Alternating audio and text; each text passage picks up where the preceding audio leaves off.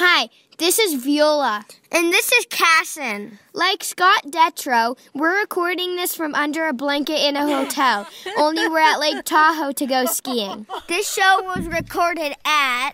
That's my favorite place in the world to visit a hotel at. It is 5:48 Eastern on Sunday, March 24th. Things may have changed by the time you hear this. Like, hopefully, Scott won't be under a blanket anymore, and neither will we. Amazing. Adorable. That was so good. I have made it back to Washington D.C. where I am sitting in front of a microphone in a real grown-up radio studio. Hey there, it's the NPR Politics Podcast. I'm Scott Detrow. I cover Congress. I'm Tamara Keith. I cover the White House. I'm Kelsey Snell. I also cover Congress. And I'm Carrie Johnson, National Justice Correspondent. Well, as fun as that was, we have some really serious news to talk about in detail. So, um, we now know special counsel Robert Mueller's findings, at least Attorney General Bill Barr's four page summary of them. Carrie, this was uh, broken up into a few different parts. Let's walk through them. Let's start with that key question of Russian interference in the election and any collusion or coordination from the Trump campaign. So, the Mueller investigation did charge Russians with trying to interfere with and attack the American presidential election in 2016. But the conclusion of these investigators with respect to Americans is this the investigation did not establish members of the Trump campaign conspired or coordinated with the Russian government in its election interference activities. No American was charged with conspiracy against the U.S. The only people charged with trying to attack the election were Russians. And like you said, a whole bunch of Russians were charged before, but this was the key question, and the answer from Mueller is no. The answer is no. In fact, uh, the investigation seems to have determined that even though the Russian government tried to reach out to people in the Trump campaign repeatedly, that no one knowingly coordinated or conspired with them. Well, and there's a footnote uh, in this letter that actually defines what coordinated is. And it says that coordinated, as defined by the special counsel, was an agreement, tacit or express, between the Trump campaign and the Russian government on election interference. So they're saying there was no deal. There was no deal, and we're not really talking about collusion. The crime here is conspiracy, and conspiracy is an agreement to do something among one or more people. And we're going to circle back to the details on this, but but first, Carrie, let's get to that second big question, and that's the issue of obstruction of justice. And I will be honest, I have read this part of the letter a couple times, and I'm really confused. So I'm very looking forward to, to what you have to say here. There's a reason you're confused, Scott, because it's kind of squirrely. Here's what we know from the special counsel report. The report does not conclude the president committed a crime, but it also does not exonerate him. Apparently, the special counsel considered these issues of obstruction thoroughly and did not decide the question. That left it up to the Attorney General, Bill Barr, who reached into that issue and decided the question. The Attorney General and the Deputy Attorney General, Rod Rosenstein, concluded there wasn't evidence to prosecute the president for obstruction of justice. They didn't even take into account, they say, the sitting DOJ interpretation that you can't indict a sitting president with any crime. They say that most of the president's actions here took place in the light of day in public, like when he fired the FBI director, Jim Comey. And they say that there's just not enough evidence, in part because they say the special counsel didn't find uh, the president committed any underlying crime like Russian election interference. And this is the political crossroads that we now find ourselves at. So, Tam, what is the president saying? Today, he did not call it a witch hunt. In fact, he said that he is totally exonerated. He uh, he doesn't normally when he's visiting Florida, which is where he is. He doesn't normally stop and talk to the reporters waiting under the wing of Air Force 1 before he gets on. Today, he stopped. It was just announced there was no collusion with Russia, the most ridiculous thing I've ever heard. There was no collusion with Russia. There was no obstruction and none whatsoever. And it was a complete and total exoneration. So, Kelsey, obviously, President Trump is not totally accurate saying it is a complete exoneration, but still, the fact is Democrats across the country put their hope and faith in Robert Mueller. He investigates this for about two years and he says, yeah, no collusion with Russia. I mean, that's a pretty huge political win for Trump. Yeah, it absolutely is. And Democrats are going to have to figure out a way to talk about this so that they can maintain the political heft of their investigation. That's something that they're really concerned about. Is they want to be able to say that they are on the um, the politi- have the political upper hand as they continue these investigations. And now that Mueller has come back and has said that the collusion isn't there, it puts de- Democrats in a more defensive position. Now they're going to continue these investigations, and they say that they have a strong foundation to be looking into other things about the Trump administration and the Trump campaign. But yes, there's no denying that this is a serious political blow to them. Especially given the fact that uh, from Pelosi on down, most Democratic leaders all along on the impeachment question had said, wait for Robert Mueller to deliver his report. It's hard, given the conclusions of no collusion and no clear cut recommendation on obstruction of justice. It just seems hard to envision a path where impeachment is politically viable at this point forward. Yeah, and I actually think that that will probably come as a comfort to some of the more moderate Democrats who are uncomfortable with the impeachment conversation in the first place.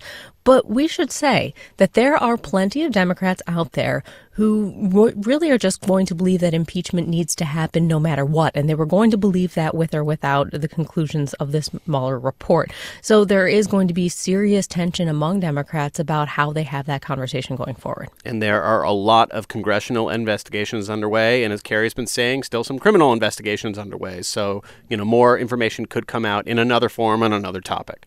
Absolutely. We just got a statement from House Speaker Nancy Pelosi and Senate Minority Leader Chuck Schumer while we were sitting here talking, and they said that the r- report raises as many questions as it answers.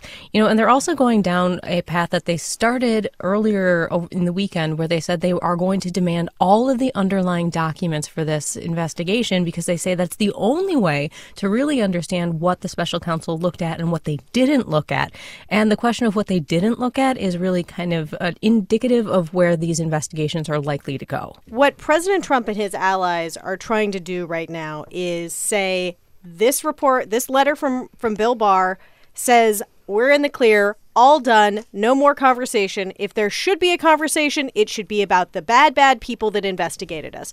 They're trying to shut down anything further, trying to close the door on any question about obstruction and and the discrepancy between uh, what uh, Mueller actually found and what Bill Barr and the Deputy Attorney General decided. Yeah, and you know what? I don't think that's going to work already. Uh, since uh, this letter came out, I've had lawyers uh, tweeting at me and emailing me and calling me on the phone to say that uh, actually you can obstruct justice even if the underlying investigation turns up nothing. And actually, you can be guilty of conspiracy even if your conspiracy does not succeed. So there are big questions right now about how Bill Barr came to that analysis, and I think think Jerry Nadler, the chairman of the House Judiciary Committee, has already announced he wants Barr to testify about that. Carrie, in the obstruction of justice section, there's a part here that really sticks out to me.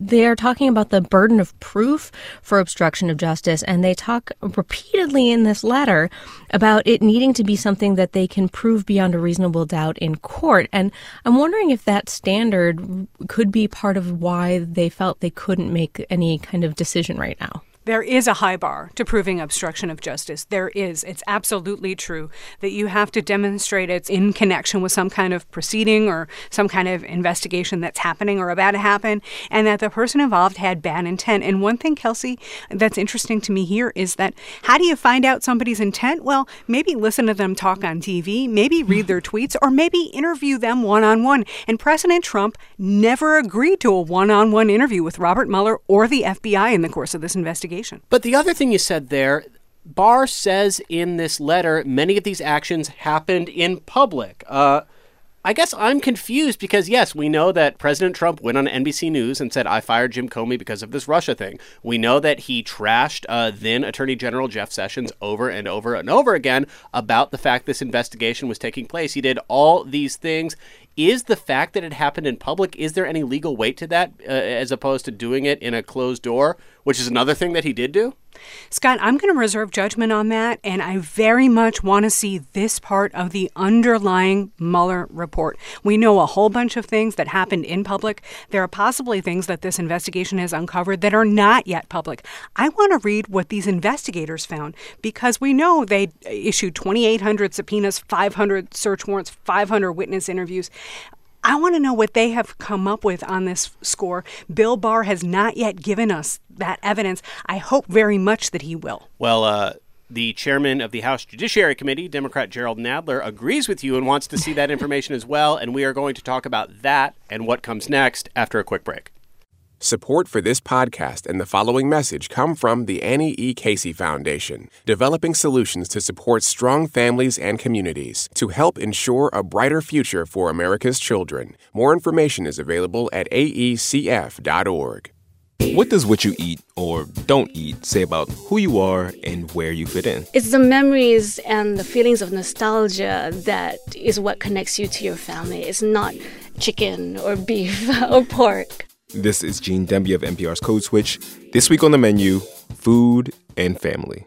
Okay, we are back, and Kelsey, let's uh, let's pick up with that question. Democrats, Gerald Nadler, Nancy Pelosi, Chuck Schumer, and many others are saying this four-page letter is great and all, but we want to read the actual report and we want to see the evidence. So, what happens next? Yeah, they put out a letter earlier this weekend saying the the chairs of the committees on the House side and the top Democrats on committees on the Senate side put out these joint letters saying to DOJ, you have to preserve all of your work product and we want to see everything. Now, there those are requests. They phrase them as demands, but there's nothing that that says DOJ actually has to listen to them. I think it's going to be an interesting process here, right? Where they are going to make these demands of the White House and the White House can make the decision to say no.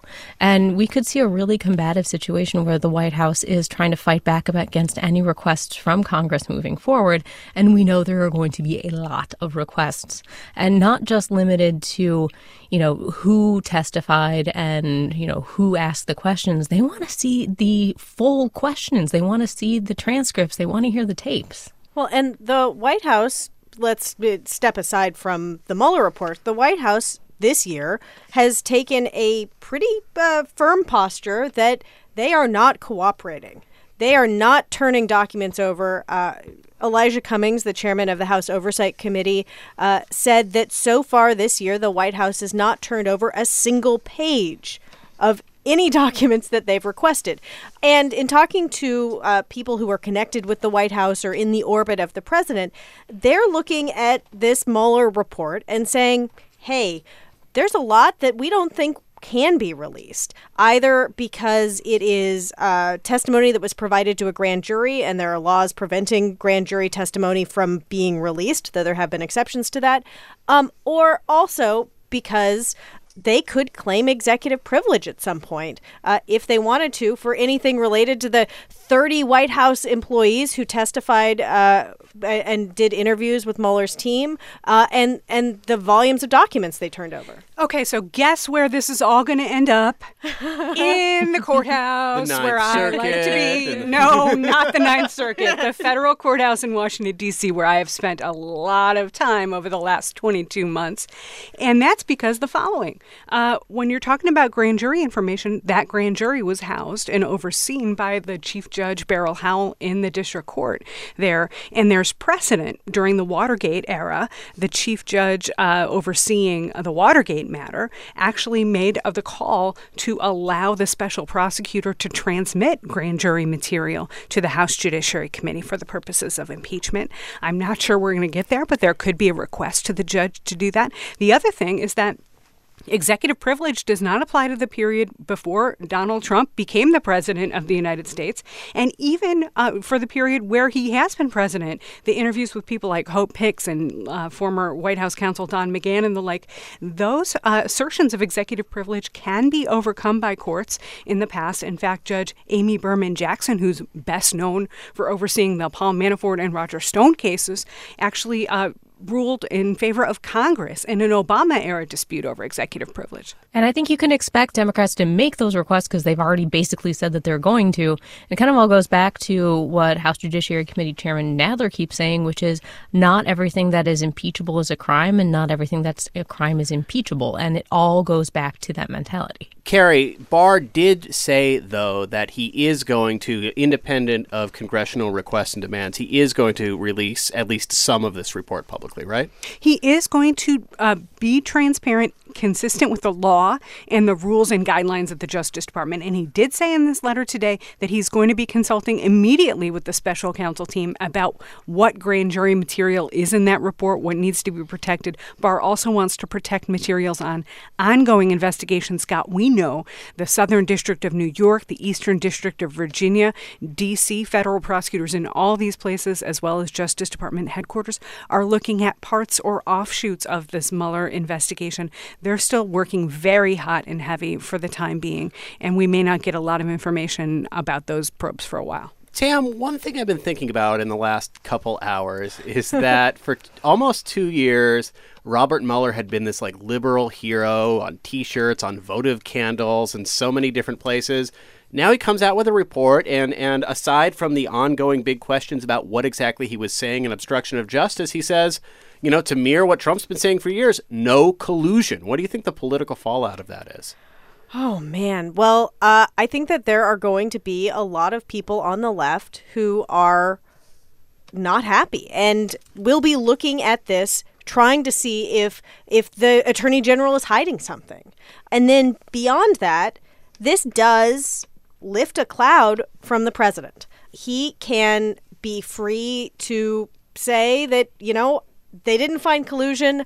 I won the election fair and square. Though Barr does point out in this letter that Robert Mueller laid out in detail several different Russian operations to influence the election. He just says there's no evidence any Americans or Trump campaign employees were working with it. Right. You know, I, have covered uh, Robert Mueller since he was the FBI director, something like 12, 13 years. He is a registered Republican. He is a law and order guy. He is a prosecutor, Scott. He's not anybody's savior. And anybody who thought for the last 22 months that he was going to come in and save some percentage of the country from some other percentage of the country has got it wrong all along. This guy is going to go about his life. He's 74 years old, hopefully, go back to a much quieter life than the one he's lived over the last few days. And he's not going to be really worried about the political implications of what he found. And like, he doesn't have anything to do with all these decisions going forward, right? His job is done. The fight will be between the Department of Justice and Congress and the courts. The special counsel's office is winding down. A few people are going to stick around to help close up shop and probably move those documents out and answer questions from other prosecutors continuing parts of these investigations investigations. He's also going to be involved, Robert Mueller, in the grand jury material analysis. But he was not at the Justice Department all weekend long like the rest of us, and DOJ did not consult him at all in the writing of this four page letter. All right, that is a wrap for today. It is very clear from our conversation that there is a lot more to talk about from this story. But, Carrie, I just want to say you have been covering a whole bunch of stuff for a long time, but you've been covering this story from the Comey firing to the Mueller appointment through all the all the indictments and all the court appearances. So I just want to say for all the people in this building who get all of our analysis from you and ha- have you make sense of all this for us. I just want to say thank you for all your work. Ah, it's all in a day's work. And you know what? The job's not yet done. We're going to see some more of this Mueller report, and I'll be watching for And it. I'm just going to say it looks like Carrie was emailing someone a question as I said that right now. she may not have heard all of your praise. It was very nice if you want to listen back to it. All right. All right. No more compliments for you. I'm Scott Detrow. I cover Congress. I'm Tamara Keith. I cover the White House. I'm Kelsey Snell. I also cover Congress. And I'm Carrie Johnson, National Justice Correspondent. Thank you for listening to the NPR Politics Podcast.